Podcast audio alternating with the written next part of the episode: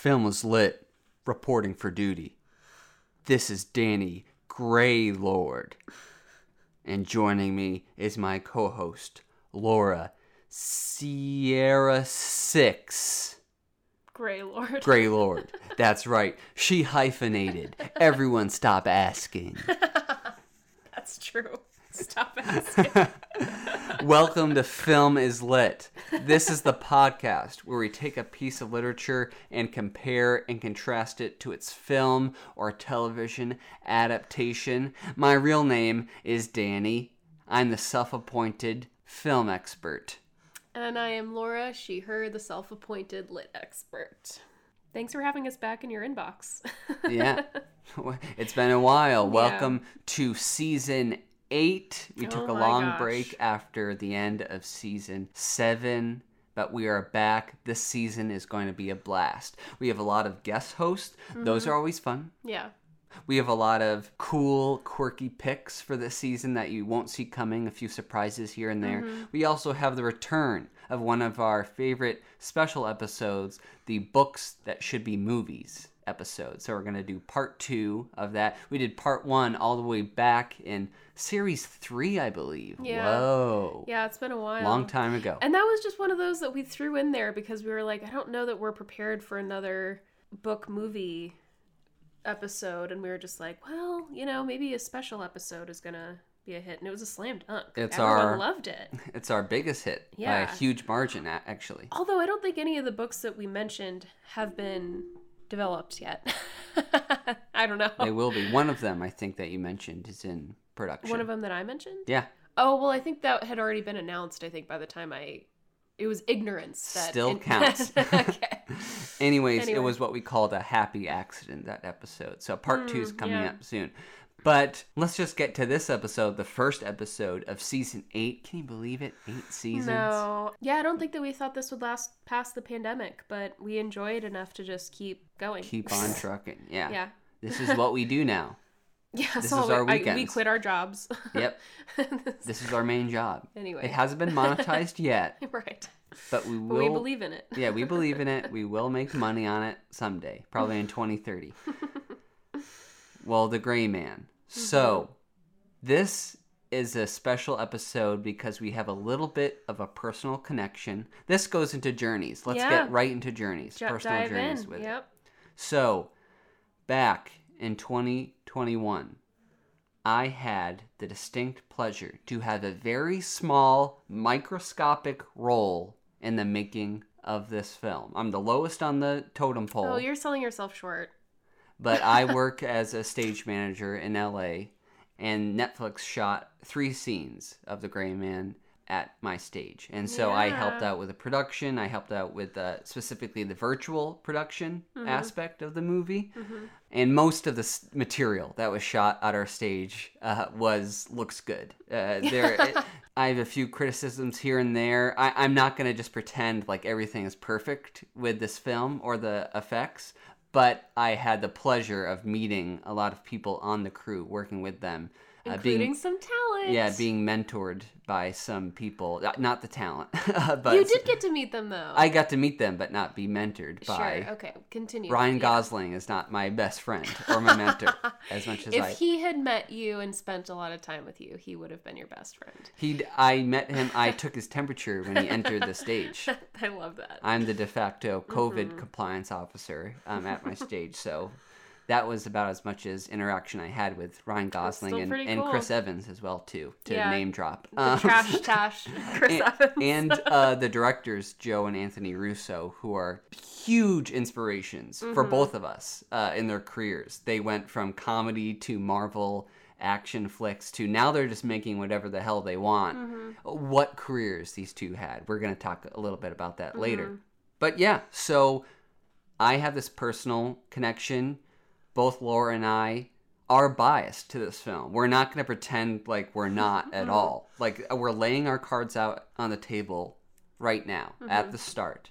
However, both of us genuinely think the film is worth watching and mm-hmm. doesn't deserve the not vitriolic reviews, but the reviews for this movie are not good. They're lukewarm. Yeah. They're to, to middling to Yeah. low. exactly. yeah. And we think this is a fun romp of Yeah, a film. it- it's yeah. very funny. The lines are very well written. Some of them are a little cliched, but it's the genre. You know, Yeah. it, it's this genre. It kind of writes itself at sometimes. Yeah. So There are 12 novels in the Gray, Yeah. in the Gray Man. I mean, how much can you reinvent when Right. there's a whole genre around military slash CIA Yeah. slash spy fiction? so yeah, Laura and I. I'm speaking for you right now, but we're kind of perplexed a little bit at the reception for this film. And look, this ain't Citizen Kane. right. This ain't Rear Window. Right.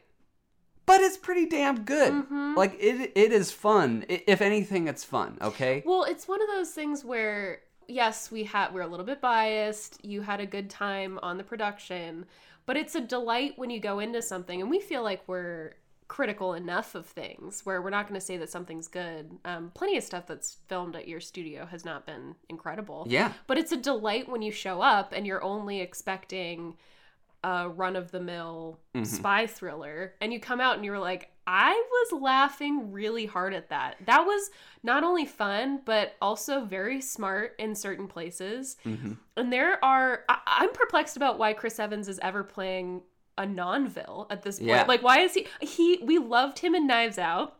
Right. And we love him in this movie.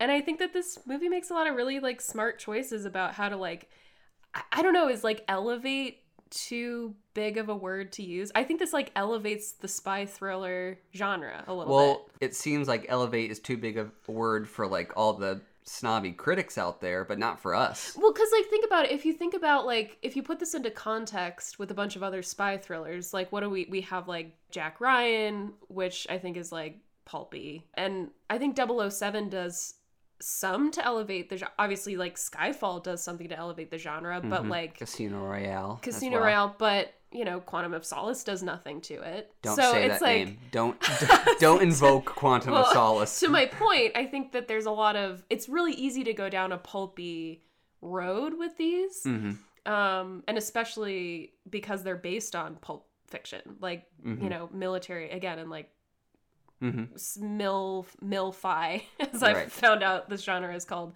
Like that Tom Clancy novels, Lee Child, clearly Mark Greaney who is following in their footsteps, like hmm that's their bread and butter. hmm Um, I, I will say I I'm a fan of Lee Child books. I haven't read any of the Jack Ryan books actually, or have seen the show.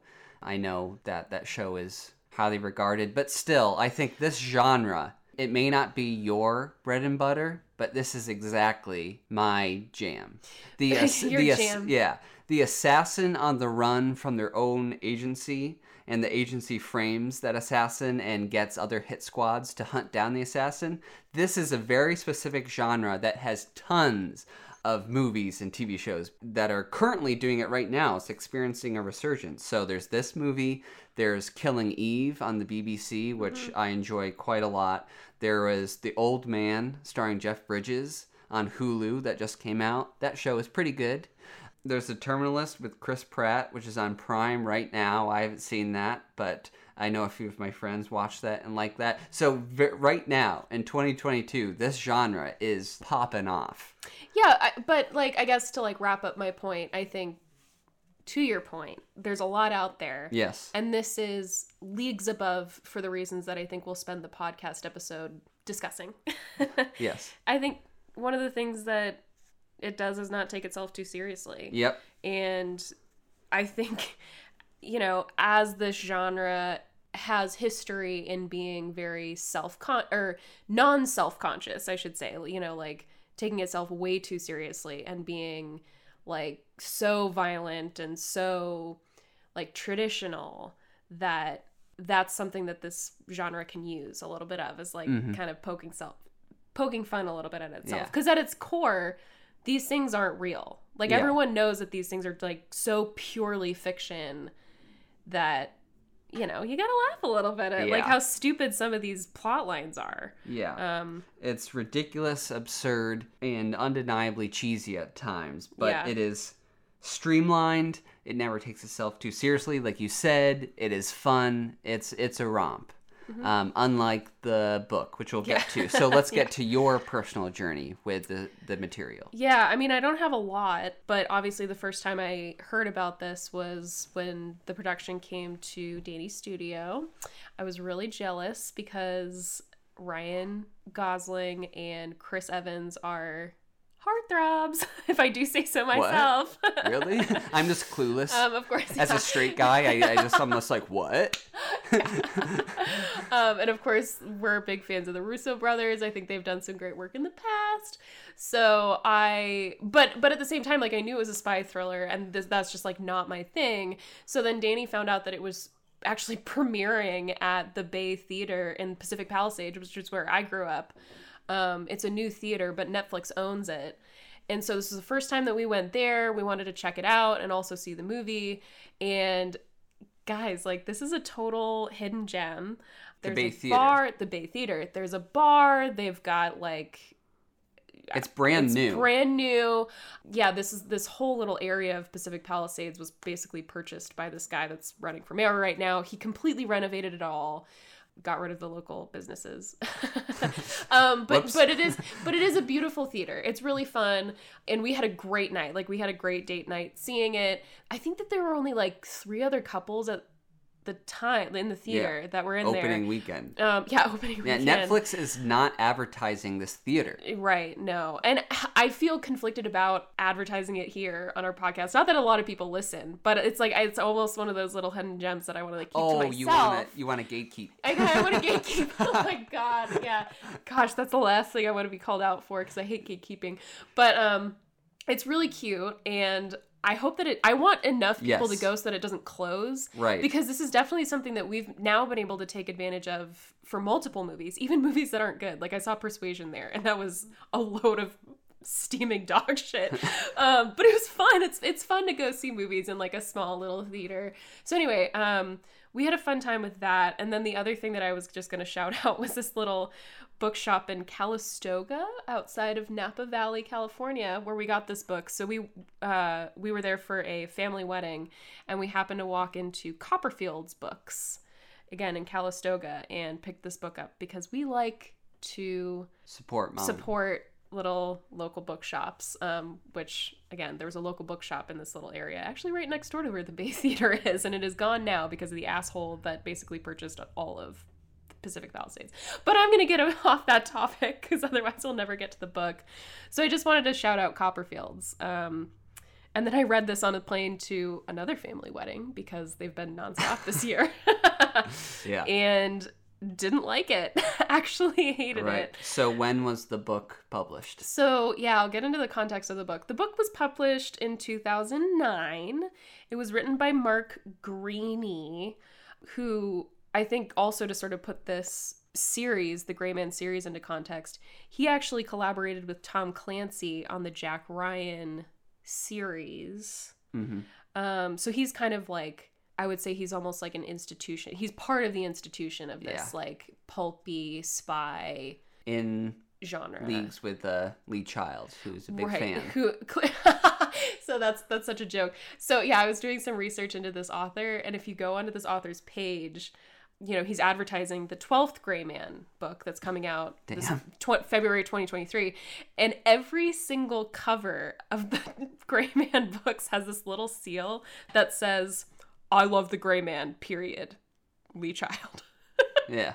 I just it's so funny. So it's kind of like speaking of gatekeeping, I feel like it's this like sort of white male like institution of like this is what spy thrillers are. Yeah.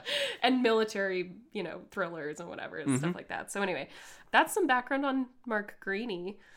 Like I said, there are 12 uh, Gray Man novels. The 11th is called Sierra 6, which I think they used as inspiration for Ryan Gosling's character in the movie Yes.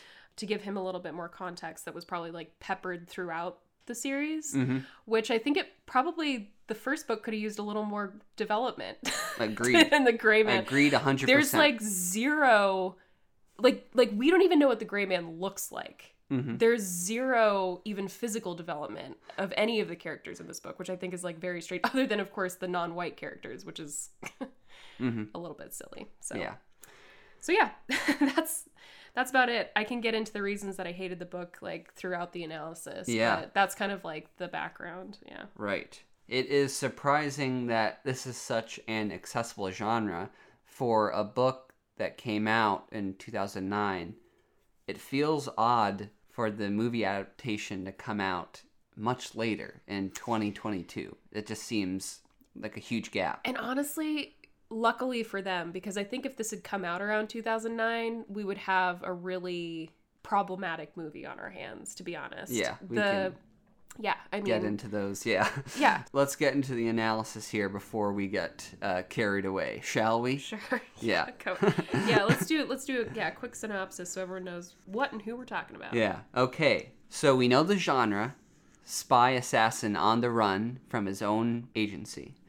That applies to both the book and the movie. But we are pleased to discuss that there are plenty of differences here. So this is going to be a juicy, thrilling mm-hmm, episode. Mm-hmm. Okay, so the novel it follows court gentry, the Gray Man, who's on a mission across Europe to rescue his handler, Sir Donald Fitzroy. Keep that in your mind, Sir Donald, and his family in Normandy, France, from Lloyd, a member of a gigantic French corporation. Lloyd is American, but the corporation he works for is French. Uh, corporation called the Laurent Group, and Lloyd wants Gentry terminated in order to shepherd a billion dollar deal for oil interests in Nigeria, where its president, in turn, wants Gentry dead for the assassination of his brother. So already a little convoluted. My head is spinning. Okay, so l- let's let's break down the players here. You have Court Gentry, who works for Cheltenham Security, which is this security detail, but secretly they do hits. Um, and the leader of Cheltenham is Sir Donald Fitzroy, an Englishman. You also have the Laurent Group, which is the same thing as the Cheltenham Group. They're a security detail that does hits around the country. And the Laurent Group is in cahoots with President Abu Bakr of Nigeria. Now, President Abu Bakr's brother was killed by court gentry. Mm-hmm. Okay? So now, President Abu Bakr is making a deal with the, the Laurent Group. He says, I'll give you the oil interests in my country, which are very lucrative, as long as you kill the person who killed my brother. Mm-hmm. Okay? I, I'm getting like a Pepe Silvia vibe. Right. Pepe Sil- Silvia vibe. Okay. So so basically Yeah. there's a hit out on Court Gentry because Court Gentry killed this president's brother. Mm-hmm. And Lloyd is the ambassador of the, the Laurent group who is hired by President Abu Bakr. And you never see the President Abu Bakr in the novel at all. He's this you just but just by name. The movie, getting straight to the differences here, Yeah. Is extremely easier to follow and streamlined. So in the movie, Court Gentry is working for the Sierra Project, which is an offshoot of the CIA. So he's working for an American, Like an off books kind of. Right, yeah, an assassin. More violent assassin. Yeah. But works for the CIA. Exactly. Yeah. He's working for the Sierra Project, and his handler is Donald Fitzroy, who in the movie is an American, played by Billy Bob Thornton, the great yeah, he's Billy fun. Bob Thornton. Yeah, he's fun. He's always great, yeah. But Billy Bob Thornton has since retired, and now the new head of the CIA is this guy, Denny Carmichael, played by Regé Jean Page. He's having a, a huge career after Bridgerton. Bridgerton, right? Yeah. yeah. Yeah. I actually haven't seen him in anything else Right. other than this. Yeah. I hope he becomes the next James Bond. He seemed perfect Yeah. for that. Now he's got spy thriller experience. Yeah, so Regé Jean Page, he wants to use the CIA for his own personal gain, to do his own hits here and there and his own backdoor dealings. Mm-hmm. So he's eliminating everyone within the Sierra Project because one of the people in the Sierra Project, Sierra 4, has dirt on Carmichael. Yeah. So he's using everyone in the Sierra Project to hunt themselves. Yeah. Yeah, and kill and slowly. Which is smart be- yeah. because they're the elite assassins. So like who else would be equipped Right. enough to kill them well Exactly. themselves? Right. Yeah. Yeah. Yeah. So, So- yeah. Sierra Six, which is Ryan Gosling's character, the Gray Man. he's sent to kill Sierra 4. He doesn't know that this person is Sierra 4, but he ends up killing him and acquiring little flash drive, drive, data chip that has the dirt on Carmichael. So now Carmichael is after Court Gentry. So okay, so the book is that the the Laurent group is after Court Gentry. In the movie, it's the CIA is after Court Gentry. Yeah. So that that's The corrupt CIA. exactly. Yeah, yeah, yeah. That's- Not that the CIA has ever not been corrupt, in my opinion. Wait, Sorry, we'll get out. Laura's we'll getting get out political. Of, Um, I'll get out of the political pool. Right. But yeah, so you can see that the book is very much speaking of political, it's it's based around politics of, you know, oil the oil industry in Nigeria and presidents and interdealings between countries over Yeah. oil. The movie is just kind of a very straightforward there's corruption in the CIA. One of the assassins has dirt on the head of the CIA, so that guy is hunting down him. So very much easier to follow, extremely streamlined. You don't have to do much digging. You know, is it a little surface level, a little cliched? Sure, but cliches done right. If it ain't broke, don't fix it. Yeah, and and injecting the cliches with stuff like, you know, like Lloyd, who again is played by Chris Evans. Like he's so he's such an asshole. Yeah. Like, and he just like cannot be bothered with people. And I think like that approach to the character is so much more enjoyable to watch than people just like being so intense about their job that like all they can say is like give me more ammo or like y- like there's this one point there's this line that I wrote down when we were watching the movie last night just after Chris Evans Lloyd character figures out that he has to like kidnap Fitz and his granddaughter Claire who we'll get to. Um and so he's like he figures out that he has to to like, s- like smoke out the gray man. Mm-hmm. Um he has to kidnap these two people and then he's sort of blackmailing Fitz by saying, you know, I'm going to kidnap your granddaughter if you don't make this call and try to like lure the gray man back in.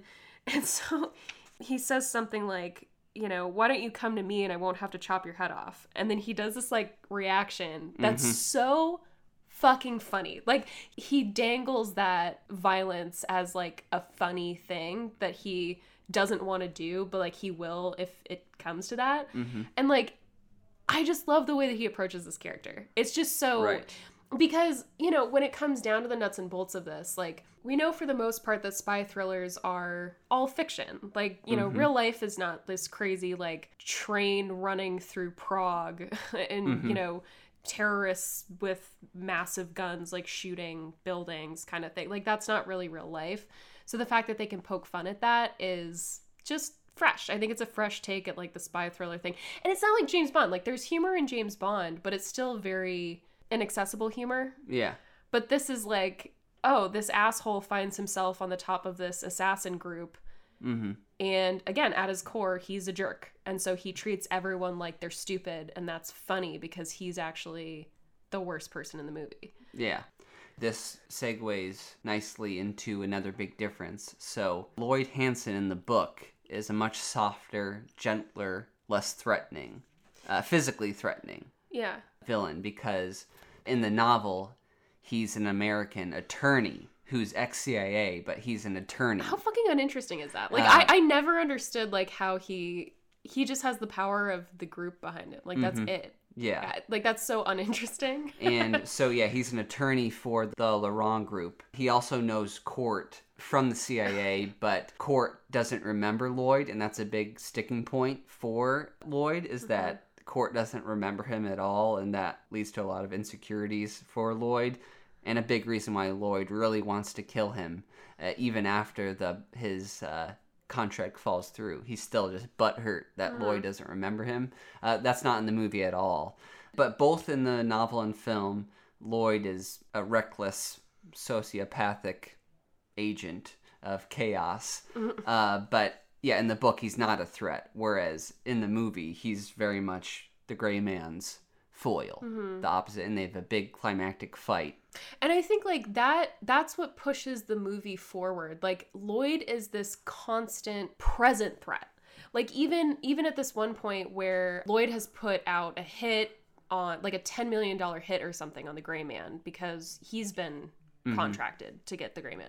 So he puts out this hit and the gray man is actually captured by th- who he thought was kind of a safe house where he could get like a passport and stuff. Yeah. He's actually captured By Laszlo. but right, so this little kind of like this oh, cute guy, which it's actually really sad. Spoilers: he dies. Yeah. And this this guy that captures him, he makes this call to Lloyd's men, and and he's like, oh well, who, who's the closest? Who can go ahead and like pick him up or kill him? And his attaché is kind of like, oh, it's us. Like he's always there. He's in the middle of the action. Whereas in the book, the guy that's contracted this, you know, outside company to kill the Gray Man is never in the book. You're right. And he, what's really upsetting too is he's this like caricature of like third world corrupt dictators. Mm-hmm. And so I feel like that's playing on a lot of like stereotypes to the point where I think Mark Greaney is like assuming that all of the readers are going to make this jump of like, oh shit, like this guy's a Nigerian president. He must be terrifying, you know. And he and he doesn't even spend any time describing what this guy will do, you know. Right. Like he'll probably kill Lloyd if he doesn't carry out this hit, but like who fucking cares? We don't like Lloyd. Yeah. So like that I think is a huge failing of the novel. Like Right. there's no propelling tension. Mm-hmm. Whereas in the movie, it's like we've seen Lloyd, you know, rip people's fingernails off. We've seen him torture people and then just walk away and be like, "That's just my job. I don't give a shit." He Like, killed he, Laszlo and yeah, right when he right- opened his door. Yeah, literally, like Laszlo's like, "Where's my money?" And he he's like holding the gun, basically like a purse, Yeah. and he just like uh, like flicks his wrist and shoots him like five times in the chest Yeah. and walks away. Like that is the lethal weapon that we're dealing with. That's the tension. Right. It's just keyed up way past the book. and we have the added bonus of what you've already mentioned an actor playing against type so I so Chris chris, Evans. evans, every listen, everyone loves chris evans this is, he's captain america but he's but he- apparently in love with Lizzo. who isn't I know. Um, I, I know. so honestly, yeah. though, yeah. so he But he's the greatest. lit the world on fire with Knives Out. Everyone loves Knives Out who, Yeah. who has seen Knives Out. This is the second instance of him playing against type, and it's just there's nothing better than than when that happens. It's so enjoyable. Like Yeah. he's such a gaping asshole in the this. the writing I think is extremely smart and funny for his character. Yeah. Just just one liner after one liner. Yeah. And again, added bonus. You're like, that's that's Captain America saying that Yeah. line. My my favorite line is when uh, after he has that run in with Court Gentry at Laszlo's crib in Mm-hmm. Prague. Ana de Armas's character, Dani Miranda, just called Miranda throughout the film, she tranquilizes Lloyd in the butt, Mm-hmm. and then they escape. And so later on, when Lloyd is back at the chateau in France, where he's uh, holding Fitzroy and uh, his niece hostage, oh, is it his niece? I said granddaughter. right? That's another change Oh, okay, from okay, the. It's I I didn't realize that until I was researching it today. That, but anyways, um, might as well be his granddaughter, right? Who- Yeah. Who, cares? Yeah, who, yeah, really, who cares? But he goes, "Watch out! Uh, Six has help." And Suzanne Brewer, played by Jessica Henwick, says, "Like, how do you know that?" And Lloyd goes, "Well, I didn't tranquilize myself on the ass." Yeah. um, so it's just like little stuff like I, that. I was gonna say another moment that I think just sets up his asshole characteristics perfectly is when he first confronts Fitz, and he's just like sitting outside of a Fitz's friend's funeral, yeah. and he's like like hey buddy basically and then he takes out his lollipop that he's sucking and he just fucking throws it off camera yeah. like the, he's like on top of everything else he's a litter bug Yeah. Like, it's just it's just those things that it's like he literally looks for ways to be a piece of shit Yeah.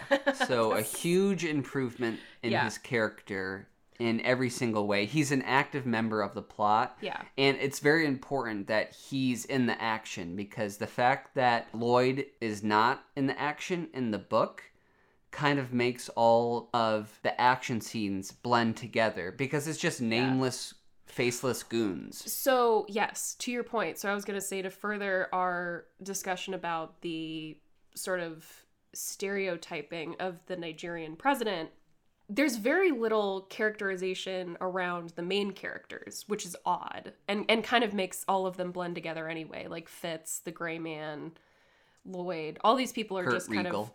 of. I don't fucking. Is that the guy that like helps Lloyd, like the main? Right. So guy? in yeah, in the book, there is the VP of operations of the Laurent group is this character named Kurt Riegel, a German Yeah, I fucking operative. I forgot about this and guy. he yeah. uh, he is just completely removed from the movie probably because they added a few characters they added suzanne brewer they added a couple other people for lloyd's or I would call his character fluff excised from the movie. yeah Um, but yeah, so these this just and and the, the funny thing too is that again, I think what Mark Greaney is leaning on as a writer is, you know, I I'm too lazy almost to describe all of these main characters, but we're obviously led to believe that they're white because the non-white characters are then described as just like the terrorists, the Iraqis, the Bosnians, the libyans Libyans, the Israelis. And and I'm not kidding. Like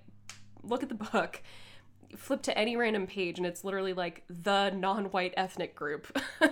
You mm-hmm. know. And so I think that in that way like this like again, to your point, I think that completely takes the tension away because we don't have any history with any of these people. He's just assuming like, oh, you know these non-white groups, they are terrorists and so they are bad and they will mm-hmm. hurt non-white groups without any motive except for money. So mm-hmm. you know better watch out. So like that not only is like harmful stereotyping but it also makes for like really low stakes because we don't have any we don't have any evidence that these people are like cutthroat killers.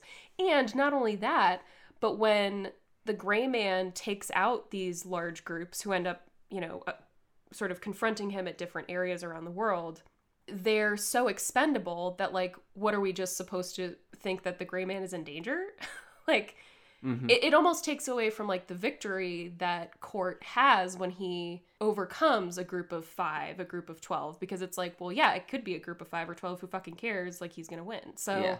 you know where's the skill where's the excitement in Mhm. that Yeah, the point of the Gray Man is that he's this unstoppable agent, but the book definitely stretches uh, credulity a little bit because there's just more instances of court running into these goons across Mm-hmm. the world, and I think the movie being a movie, obviously there's sequences cut out, right um, but it's slightly more believable. I mean. Court running on top of a train as it's crashing into a building and him jumping onto a car and being fine. That's a little bit of a stretch, Yeah. obviously. uh, hey why don't we flag this as one of the sequences that was filmed at your studio though Yes, yeah. So that scene in Prague when he's fighting Team Alpha, Bravo, and Delta. uh, yeah You know, see which again movie is smart they don't make it ethnic Uh-huh. like right. alpha bravo Delta, yeah. delta yeah When he's uh, running on top of the train. It's not that there's no semblance to reality. Like, it's not like a Fast and Furious film where they're li- literally superheroes. That's bottom of the barrel. Right, Yeah. yeah. Fast and Furious. Um, but it is it is fun, but it's a little wacky. But that was shot at the studio, so so something I was gonna say about that whole thing. So like I do think, and this this very much encompasses the 007 quandary. I think that we find ourselves with this kind of genre. Like you can only have so much invincibility yes. before it becomes like stupid and boring and it's like well you know again like where's the tension like this guy is gonna get out scot-free this i think again is where the movie was smart and they said let's add some help so that mm-hmm. there isn't this insane overcoming of obstacles every five minutes yeah. without a little bit of help. And Ana de Armas is so well utilized in this movie. I think that a huge letdown of the last 7 Mhm. was that she was billed or at least advertised as a larger part of the plot Yeah. where she just comes in for one scene and then it's She's like a cameo. deuces. Yeah. Really is a cameo. And speaking of Knives Out, she can obviously Oh, that's right. very obviously carry a wonderfully dynamic character. Yeah. And I think that as much as she I mean, I don't I'm not gonna like make a claim that her character is as interesting and fun as it is in Knives Out. Oh, yeah. Yeah. But but at least she is a plot point and she carries the plot forward by doing things and figuring things out by herself. yes. Um, she's not just leaning on court to save her. She's not leaning on him to be a romantic interest, which I think is a huge deal and and like a strength of the movie to not lean on that. And to your point, after the Prague sequence, she's like, "Are you doing okay?" Uh, to 6 that is, and then six says, Mm-hmm. Yeah. "My ego is a little bruised. I'd like to save you." At one point, Mm-hmm. so it's like a subversion of that trope, where six is kind of the damsel in distress. for sure and like and this is the thing too with like with invincible characters i think there was a lot of discussion when 007 came out. And if you go back to the original books as sexist and racist and there's a lot of bad stuff in there. But the kernel of the story that i find very compelling is that 007 as much as the movies would like you to think he's invincible he is actually a very deeply emotional and conflicted spy. hmm And something that I actually really liked about the last No Time to Die movie was like, again, huge, massive spoilers, so skip ahead if you don't want to find this out. But 007 dies. And I think the way that you open a character up who's supposed to be invincible is through this like emotional arc. Because if they're physically invincible and emotionally invincible, I don't care about the character. hmm But if you take those ideas of like, you know, if you bring them down to earth, like I every time I shoot my gun, I could be killing someone. You know, I have the the fate of the world on my shoulders. If you give those like emotional not weaknesses, but like nuances to that sort of character who has to deal with these things in their, you know, daily job, daily lives. That is a more interesting character for me. So I think that the way that Court is given that like emotional openness and and like nuance is through Claire Yes. and through his relationship with like needing help. Right. Like that gives you a more dynamic, quote unquote, invincible spy character. So well done, well done with the movie for giving him these things to be a character that has more depth. Yes. Let's put a pin in Claire. I want to talk about that right after this point that I'm about to make. Go for it. Got that pin in there? Yes. Oh, Ow. absolutely, Ooh. because I really want to talk about her. Yes. I love Claire. So this is a big change. So okay, don't let me forget. We need to talk about Claire. But if I may, I'd like to put forward one compliment for the book. Will you allow it? Tentatively. Speak your mind and then I'll let you know. So something that I did enjoy about the book is that well, for one thing, I think action scenes in books are really hard to make interesting because it's Mm-hmm. hard to know the choreography of s- Mm. it's like it's really tough to not get lost in an action scene in a book because you're like wait a second since you don't have that visual element Mm-hmm. right.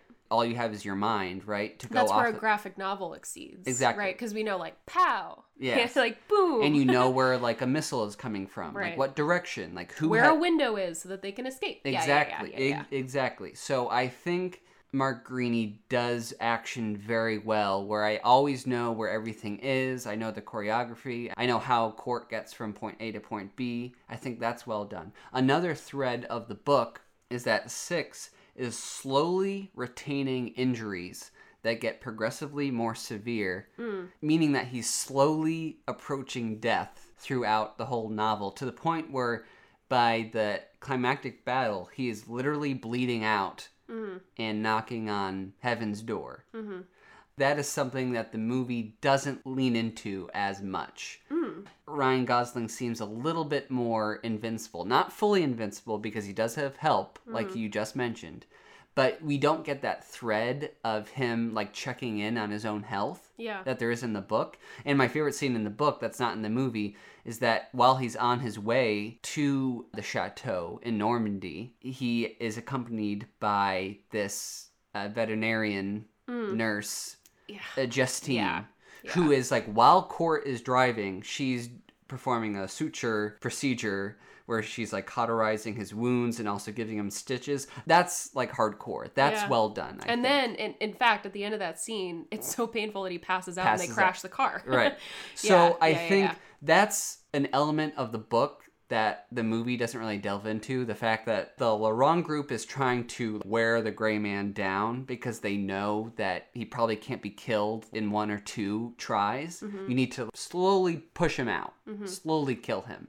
And I think the fact that he's like progressively dying throughout the novel Yeah. is is a fun thing that maybe they could have had six be more injured. I don't know. Like I Yeah. feel like Well, he gets off the train and he has a scratch on his forehead. Like, yeah, I th- I think sure, yeah. I think he could have been injured more in the movie. I Yeah. guess is my biggest point. for sure. Yeah, yeah, that's fine. That's fair. I think that's as much praise as I can give the book. I I mean, I didn't hate I didn't hate the book like you did.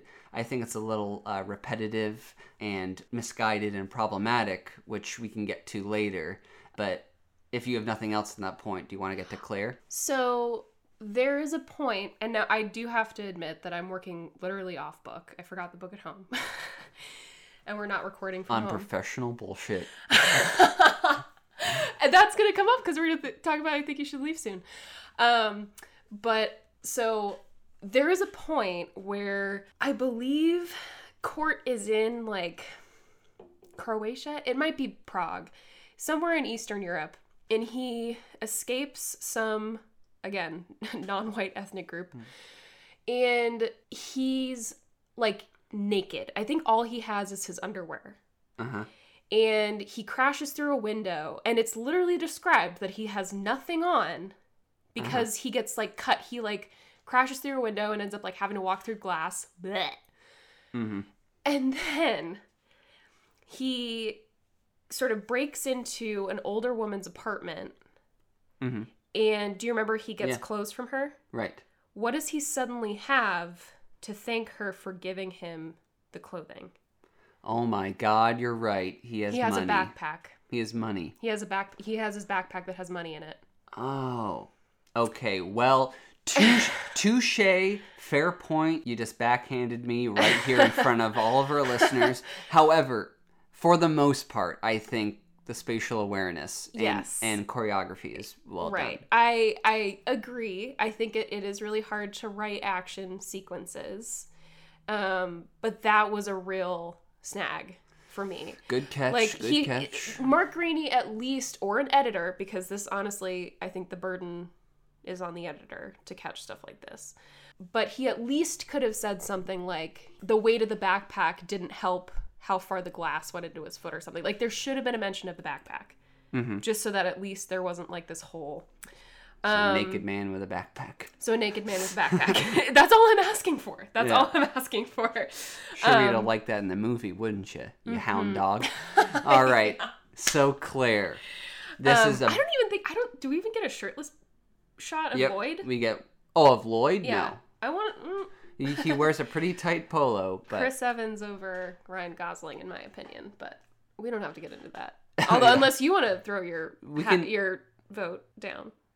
I'm more of a Billy Bob Thornton fan. No. Um, so, anyways, um, Claire. Julia Butters. Julia Butters, who everyone knows from Once Upon a Time in Hollywood, the little girl in that movie who talks to Leo's character. Oh, I was gonna say everyone should know her from her well-known part in I Think You Should Leave, Tim Robinson's comedy show, like sketch show.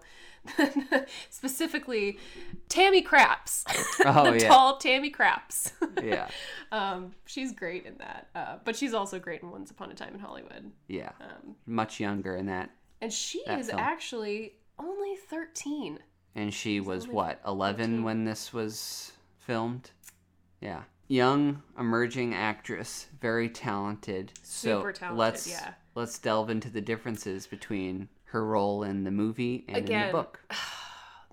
the movie is so smart with this character. So in the book, Fitz's whole sort of extended family is kidnapped. So it's his son, his son's wife, and their two twin children, Claire and Kate. Claire and Kate. So I'm going to make another argument. You know how, like I've said on the podcast, that I feel like every novel could be made into a short story hmm with good editing.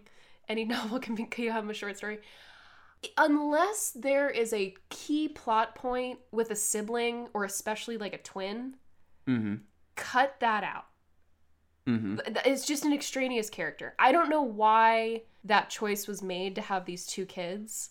And additionally, the parents don't really add anything in Right. the book. There's no Mm-hmm. uh, there's not even really like an emotional I mean unfortunately Fitz's son is actually shot and killed during the hostage sort of thing Yeah. and I didn't care. There's no emotional connection to those people. Mhm. You know, they're they're just there for a plot point. Right. And I think the way that the movie opened Court's character up is by sending us back by a couple years and setting up the whole thing that like Claire also doesn't have family outside of Fitz. Her both of her parents have died and she's an only child. Mm-hmm. So she is given Six as a sort of bodyguard for a while. Mm-hmm. So they create this close bond because none of them have family. Yes. And that bond is ultimately what leads Court to say, you know, like he's not just going to disappear because there's a hit on him. He first has to save Fitz, but also, more importantly, Claire. Claire. Yes. Um, because she's just this innocent child. And I love, I'm sorry, I know I'm going on a little bit, but I love that she is smart, but she's also very much affected by the violence that her young life Yeah. has already come into contact with. And that Court is like aware of that and he takes care he he takes care to protect her. Right. The big new thing for films these days is to write the smart, precocious kid who always has these one liners and is fine amidst action and violence. But no, Right. she's like a real kid. She does have one liners, like it's just another Thursday. Yeah. Right? But she also is not just stone faced amidst all this murder. Like she Yeah. she's gonna have PTSD for the rest of her life. I mean, she watched her grandpa die. Blow up. Yeah, blow up. I mean, yeah. yeah. So Not just die, but like right. yeah. Yeah. So yeah, she feels like a real character. Is is just precocious enough where it's not annoying. Mm-hmm. Also, you know, it's a tightrope here where Yeah. she she's funny but not annoying, but also like a little sarcastic but not too mm-hmm. much. Again, great writing by Joe Russo adapted the script, but also was co-written by the Russo brothers' frequent collaborators, Christopher Markus and Stephen McFeely.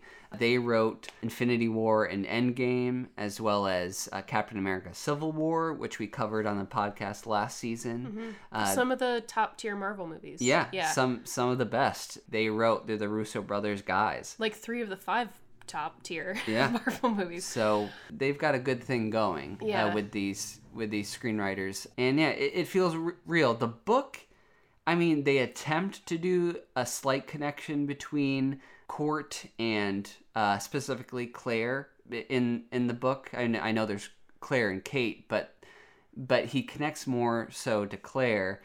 But it's kind of you know he does security detail for them once, but there's no he doesn't like stop them from any danger. And the connection is really weak which i thought was an interesting choice. I mean just from a screenwriting perspective it's like why wouldn't you want to make court and claire like father daughter you right? Well, to your point, exactly. Like, what is motivating Court to go save Fitz's entire family, right. other than the fact that like Fitz is his handler, which even that is a tenuous at best. yeah it's like he- Relationship. in the book he i guess it was weird because we had watched the movie first so we had known about how deep and meaningful that's their true. connection was. So to read it in the book and for it to be like kind of like a he like only passingly cares for Claire and I guess Kate. It just felt weird. Like why wouldn't Mark Greaney take the opportunity to to develop that? Well, and and another thing, I could be completely wrong about this. I could be misremembering, but I think that Claire and Kate are also like six or seven. so seven or eight. Yeah. there's just like not the emotional development too that I think could have been put into their hmm their characters. And Um, the stakes are even heightened because they give Claire a heart so condition. I was gonna move into this discussion too. Yeah, take Yeah. it away. Well, that's it. I mean, in the flashback, the two years earlier flashback, Court essentially saves Claire's life by she has an episode with her pacemakers. But then that very wisely comes back into play. That's how Court tracks down. Exactly. And this is exactly what I, yes, yes. Yeah. It becomes a plot point that simplifies how he tracks her down. Right. He doesn't have to go through this whole investigation, which honestly could have added like half an hour to the movie, Right. which would have been a misstep. And it's very convoluted in the book because in the book, what happens is that Fitzroy gets Claire to steal a bodyguard's phone, and then Fitzroy calls Six secretly and talks to him. But it's kind of like, why wouldn't they be monitoring them at all times? Like, how it's just very contrived to have Yeah. like them steal a cell phone and then to have them discover it later and then kill the bodyguard and the bodyguard's like wait a second i didn't know that my phone was stolen. Yeah. so so that's how court finds out about the chateau in the book through this like very extended sequence of secret phone calls between him and fitzroy. In the movie. It's just simple. He tracks the pacemaker that he knew was the new pacemaker after Yeah. this episode. He goes to the hospital where uh, the pacemaker was initially the new one was put in and he you know puts his code in because he, he finds out the code through Laszlo uh, earlier on in the film so that's how he gets it, it's very again streamlined simplified Yeah. And it also shows that Gentry is very emotionally mature. Like he was connected to Claire enough to the point that he like would remember that she had a pacemaker. Like he not only saved her life by defending her from an intruder at one point, which is like a scene. Great use of a needle drop too, by the way, with the use of Silverbird by Mark Lindsay. Um like he I think again that's kind of like a way that he's like shielding mm-hmm little Claire right of the violence. Yeah. um, what's going on around her? I just I, like it's it's a really sweet way of like deepening their relationship, and they don't. I think that you made this point in a couple episodes of like season seven or series seven, but at one point I think you said that like you have to tell the audience like three separate times mm-hmm that something's going on for them to kind of pick up on it or for us to pick up on it. And not only are the breadcrumbs sort of left for you to pick up that the gray man and Claire don't have any family other than themselves, but but it's also like stated explicitly, which I Mhm. think is really nice because at the very end she's like, you know, who else do we have? yeah um and that and that's not unearned mm-hmm that line is like really not out of nowhere. It's like very, very much kind of like an emotional apex. Right. Yeah, some of the best scenes are with Claire. Another one of my favorite scenes, though, uh, has to deal with Court and Miranda getting Claire's pacemaker number in the hospital and being interrupted by Avik, played by the incredibly famous in India, uh, Bollywood, right? uh, Tollywood. Yeah. Tol- oh, Tollywood. Yeah, so, Television? uh, Television Bollywood? Or. no, so I'll get into this. Oh, yeah, right enlighten me because I actually don't know. So yeah. the Tamil actor who goes by Dhanush, just one name, who is one of the most famous people in India mm-hmm. right now. He's a singer, actor. He's won a bunch of awards. He's won four of what's the Indian equivalent of Oscars. Mm-hmm. Just casting him opens up the whole market of India, which is this crazy untapped market that American mm-hmm. films are not utilizing. Mm. So the population of America is 329.5 million. The population of India is 1.38 billion. Yeah. So more than four times America's population. And in India, there are two movie industries going on. There's Tollywood and Bollywood.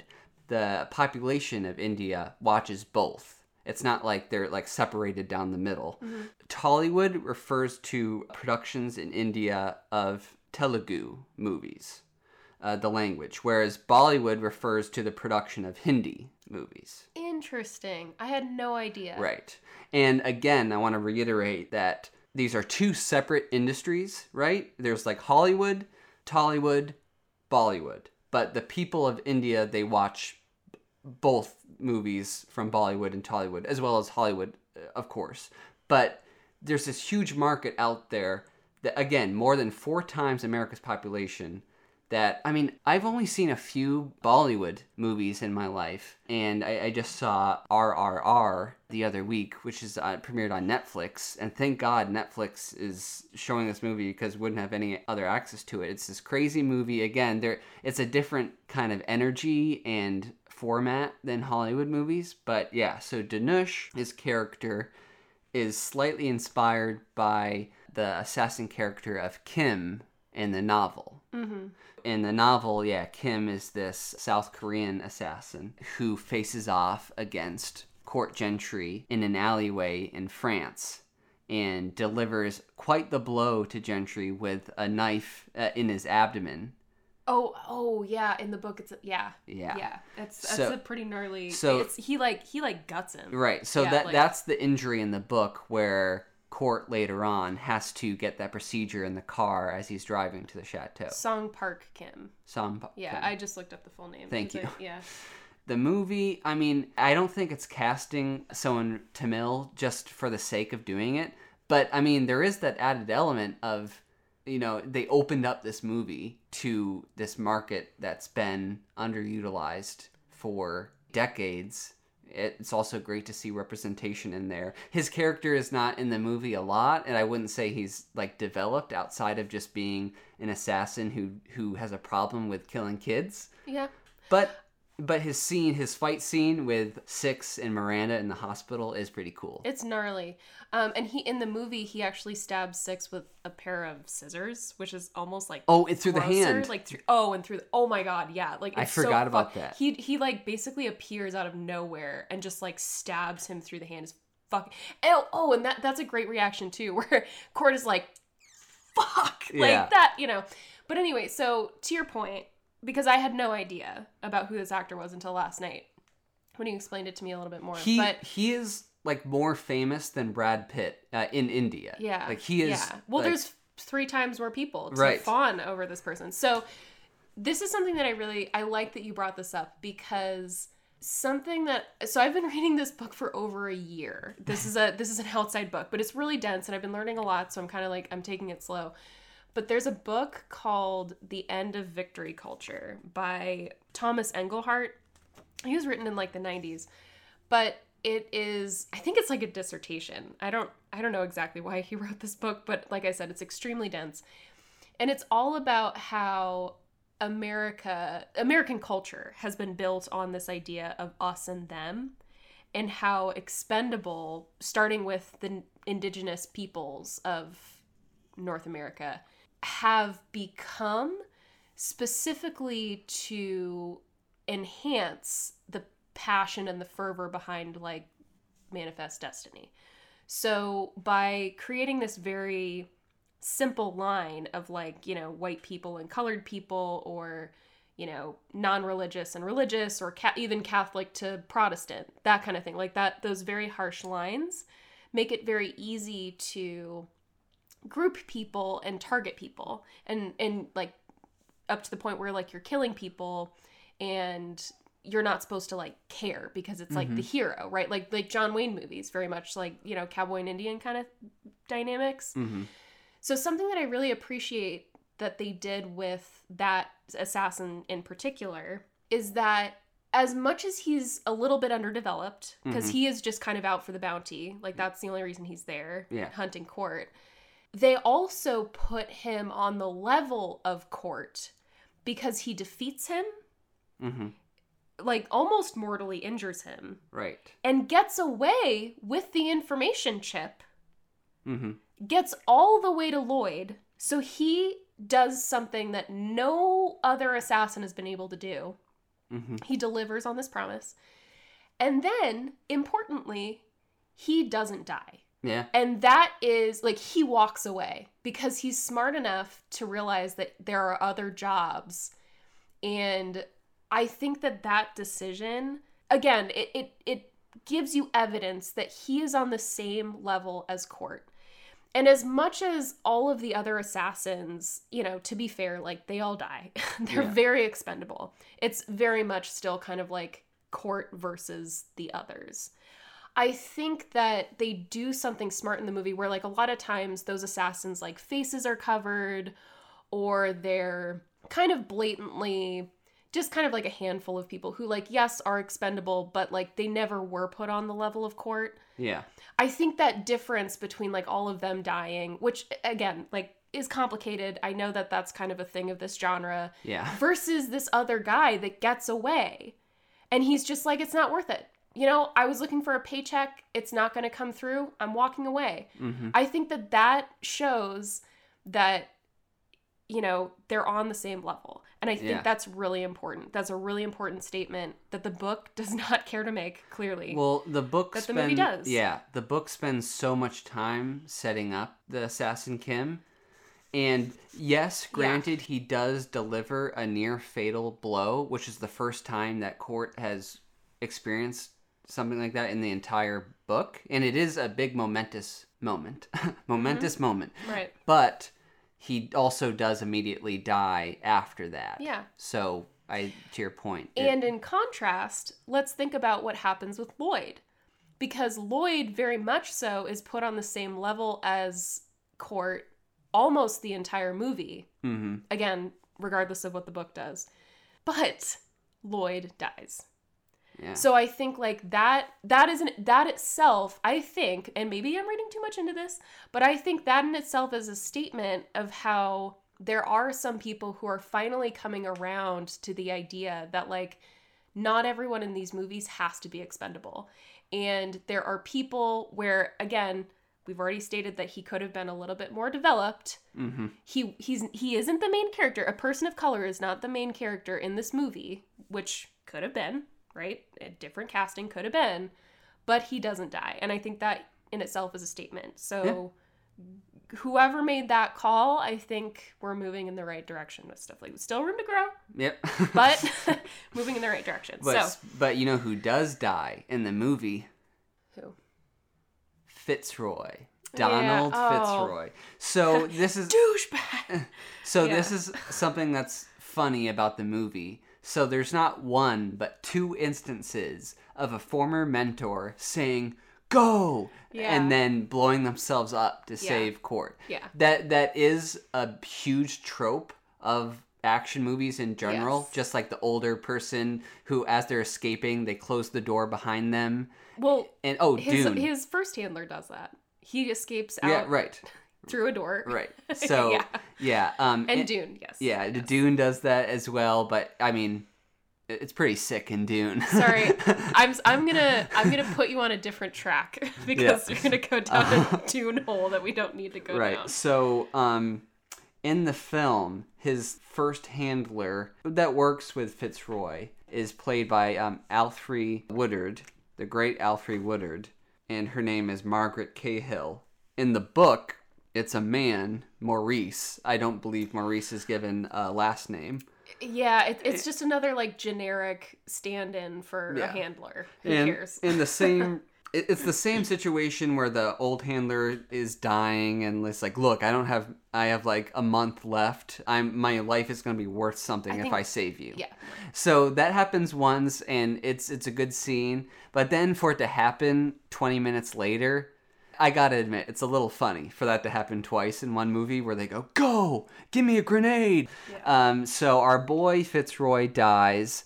Poor Claire uh, has no one left, but it also deepens the connection she has with Six. and I have to give her a shout out for that performance because you really do feel that she's like Yeah. being ripped apart. Good, yeah, good performance. yeah. In the book, our boy Fitzroy survives and Yes. drives out with the twins. Again, where are the stakes to the book? Mm-hmm. Like, Right, yeah. So they survive. In the book, Lloyd is about to shoot Six, and then he gets shot by Kurt Riegel. But in the movie, Six is about to strangle Lloyd to death, and then Suzanne shoots him. But yeah, she's just another member of the CIA who went to Harvard with both Lloyd and Carmichael. That's why Carmichael and Lloyd have such a close relationship because they went to college together. And Suzanne is familiar with them because, again, she knew them from college as well. They name drop Harvard a few times, which is funny. Uh, it's it's a little That funny. is funny, um, actually. yeah, that we just like, covered. I went to Harvard, uh, and yeah, we just I don't know. covered uh, social network. Yep. yeah.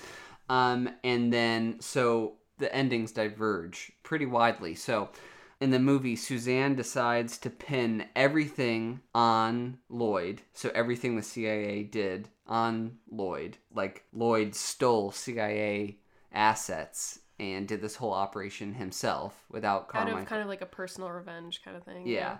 So they pin everything on Lloyd, but then they give Carmichael the drive, meaning that the CIA will also keep Claire safe. Keep your secrets then. Yeah, keep Claire safe, but it's really not safe. She's being like held hostage again by them. They'll continue to watch over Claire as long as Six does hits for them.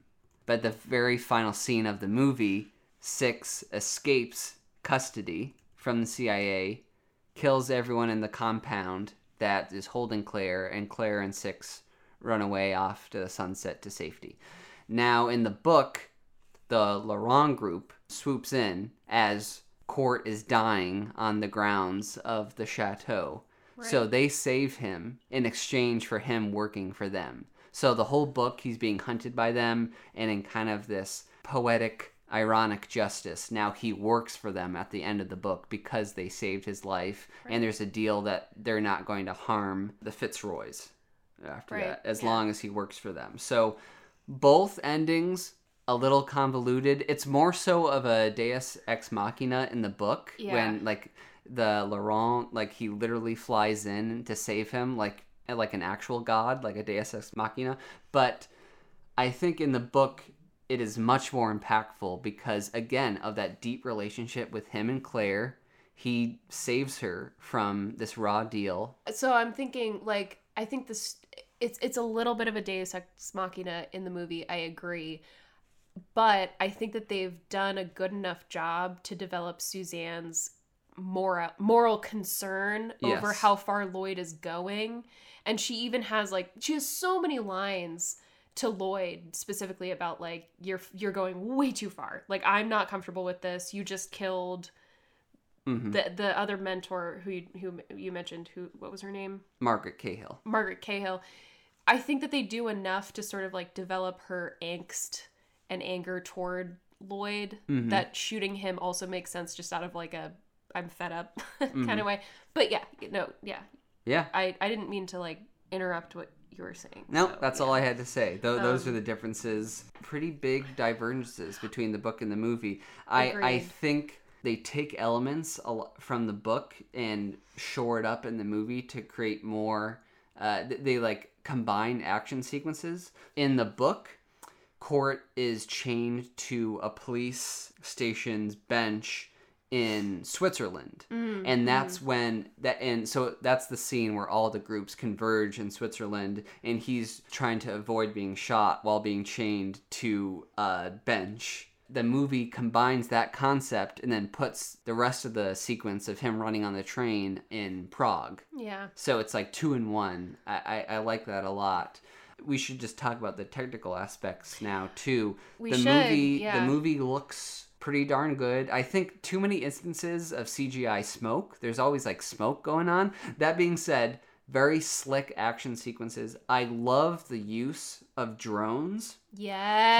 throughout this Yes, some Um, of those some of those drone shots actually made me feel like, woo, like where am I? Yeah. You know, oh, they were so well done. Yeah. Yeah, the cinematography is done by Stefan F. Windon, who has.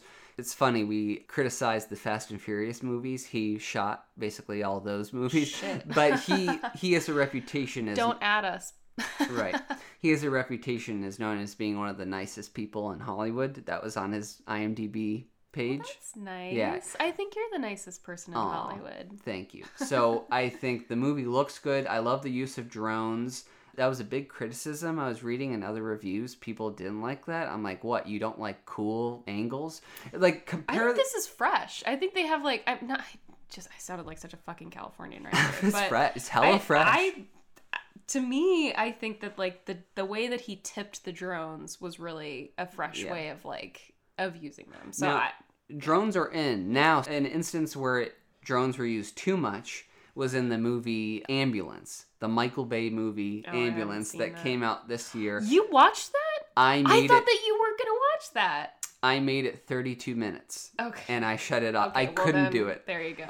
in 32 minutes, it's like it nonstop drone shots, and that's an instance where it is way too much. I simply couldn't handle the Michael Bay of it all. This is like very tastefully done. Yeah. Again, think don't overdo it. yeah, there are like a couple sequences that are really like you notice, like Yeah. oh, this is a drone, but it's Yeah. cool. It's you don't, cool. You don't go like oh, this is overused. Yeah, right. for sure. Yeah. I know you wanted to talk about the score. I do want to talk about the score. I just pulled up Henry Jackman's Wikipedia page, which shows you how much I do research before the podcast. Mm-hmm. But no, I um so I pulled up his page and he's actually he's composed a lot and he's also composed along with Hans Zimmer, who I know is one of our favorites. Mm-hmm. Um, not only for Dune, excuse me for bringing up Dune for the Yeah. second time during this unrelated podcast episode. Um, but he's also Hans Zimmer also composed for Pirates of the Caribbean franchise. Mhm. Um, so obviously he's well known. But anyway, we're talking about Henry Jackman. He also composed for um, looks like X Men First Class. I don't know if Mhm. that's a good movie, but Yep, um, Wreck It. Ralph that was pretty popular. Um, He did the music for Cherry, which oh, oh, which we have on our list. Yeah. We're gonna so cover that, this is yeah. another instance of a Russo brothers movie that He- came yes, that came yeah. out post Avengers that the American public has denounced that I somehow have an extremely hot take that I, I liked Cherry a lot. If you go on Rotten Tomatoes, Cherry has like a 42%. Perplexed by it. I Mm. love Cherry. Mm-hmm. I love the score for it. And I love this movie. I love the the score for this movie is so It it's it's perfect It's rocking because it's pulse pounding. oh yeah. It's like intense and moody, but it has a little bit of old school horns in there. and it sticks out. Yeah. Oh, and honestly, okay, here here's one of those things that I feel like is completely maybe just a crazy like Laura's crazy kind of moment, but we love horns in the. Finish my thought. if Beale Street could talk. Oh well, duh, of course. Okay, okay. Aside from that movie, because yes, obviously, um, no James Bond. Oh, that goes right, back right. to like the John Barry Mm, score. Yes. of like Doctor No and Goldfinger. I f- I don't know if those were inspirations for this score. Like maybe that's a stretch, but I think like horns in a good spy thriller movie very much goes back to those like Bond roots. hmm So I appreciated that. I think like purely like just watch the title sequence. Yeah, it's it's really fun. Yeah. Um, I was gonna say he also composed for Kingsman and Big Hero Six, also Captain America: Winter Soldier, which I don't think that we touched on during our episode, did we? Um. I don't know that we I touched on the score, but it's kind of fun. So yeah, obviously he collaborates a lot with the Russo brothers.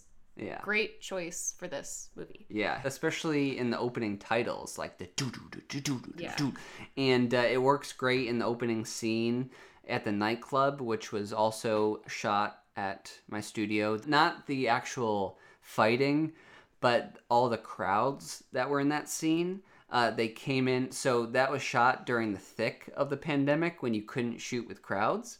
So what Netflix did was there's this little 360 degree LED volume rig that had motion capture cameras.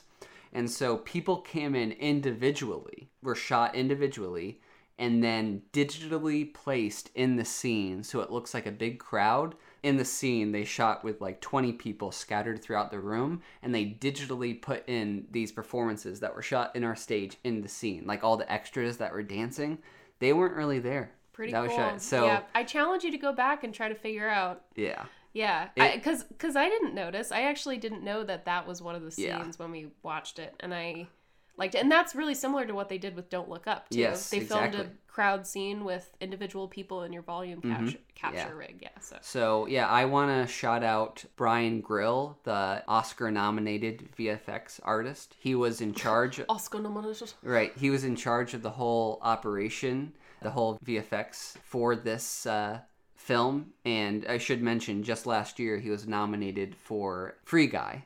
Which, uh, fun- Dune. not, not for Dune. He lost yeah. Mm-hmm. to Dune. Um, but it was like an honor to watch him work on this film Mm-hmm. and to see the seamless effects uh, and the nightclub scene and of Ryan Gosling running on top of the train in Prague. I mean, what a privilege and a story. I, uh, Bryan, I hope you're listening to this. Uh, you're, yeah. I'm a big fan of yours, and uh, you did a great job on this movie. So. Uh, hire me. The so Marry me. um, yeah. Um, well, yeah, that's that's have- about it. yeah, I we have- gotta. I know we have to wrap this We up. gotta I have get two, going. I have two closing thoughts. All right, go ahead. Um, I I poked a plot hole in the book with the backpack thing. Um, there's a little bit of a plot hole that I can't get over. Actually, my mom pointed it out when we were watching last night. There's a moment right after Court escapes another daring situation, and And Laszlo's crib, yeah. Laws, yeah. So, Ana Armas shoots Lloyd. Lloyd with a trank gun, and I will say that is the only instance where a trank gun instead of a real gun is used. Uh-huh.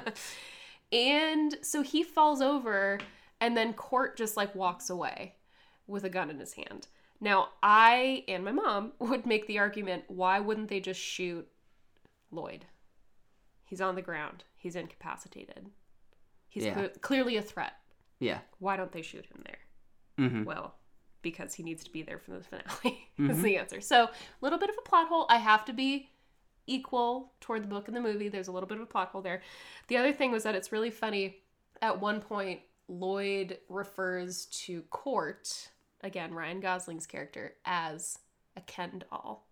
hmm And I was like, does Greta Gerwig have an in with the Russo brothers? Hashtag ad for her upcoming movie Yeah, Barbie. He had just been cast during the production uh, as as Ken. So I thought that was kind of yeah, cute. he's like, can someone put a bullet in Ken doll's head? Yeah. I, I feel like Um, like that that can't be. I mean, maybe it's a coincidence, but it's kind of fun to think that it's not, and it's a hashtag ad for her upcoming movie. Can't wait for that, by the Yeah. way.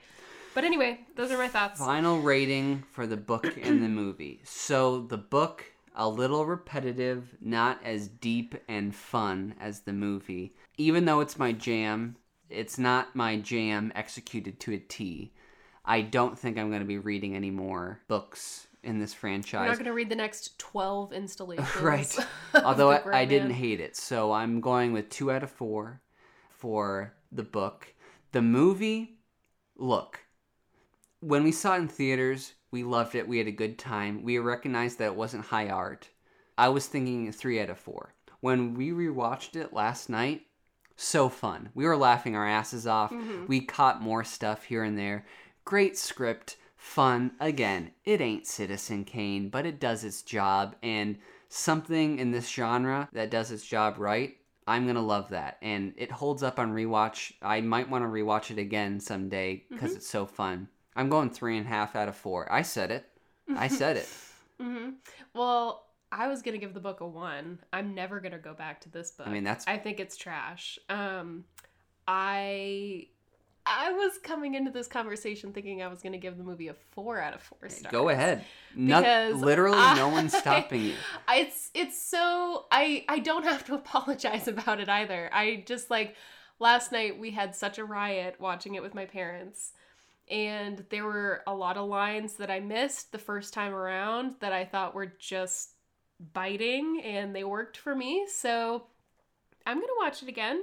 It's a Yeah. 2 hour and 3 minute movie and I'm Oh, going to go oh yeah, that's another thing. Perfect length. It's really perfectly. Movies should be two hours. Yeah. I think there was like one part where it dragged, but I can't even remember where it was, where I was just like, oh, that's right, we have to go through this whole last fight scene.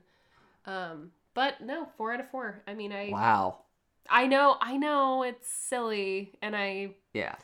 but just even even like the brilliance, it's it's almost like okay, uh, I'm gonna get into a whole other thing, but like I read Wicked, and then I saw the play Wicked, and I was like, how did you get this art out of this trash book? And that's how I felt about this movie. So that's why I'm giving the movie four out of four.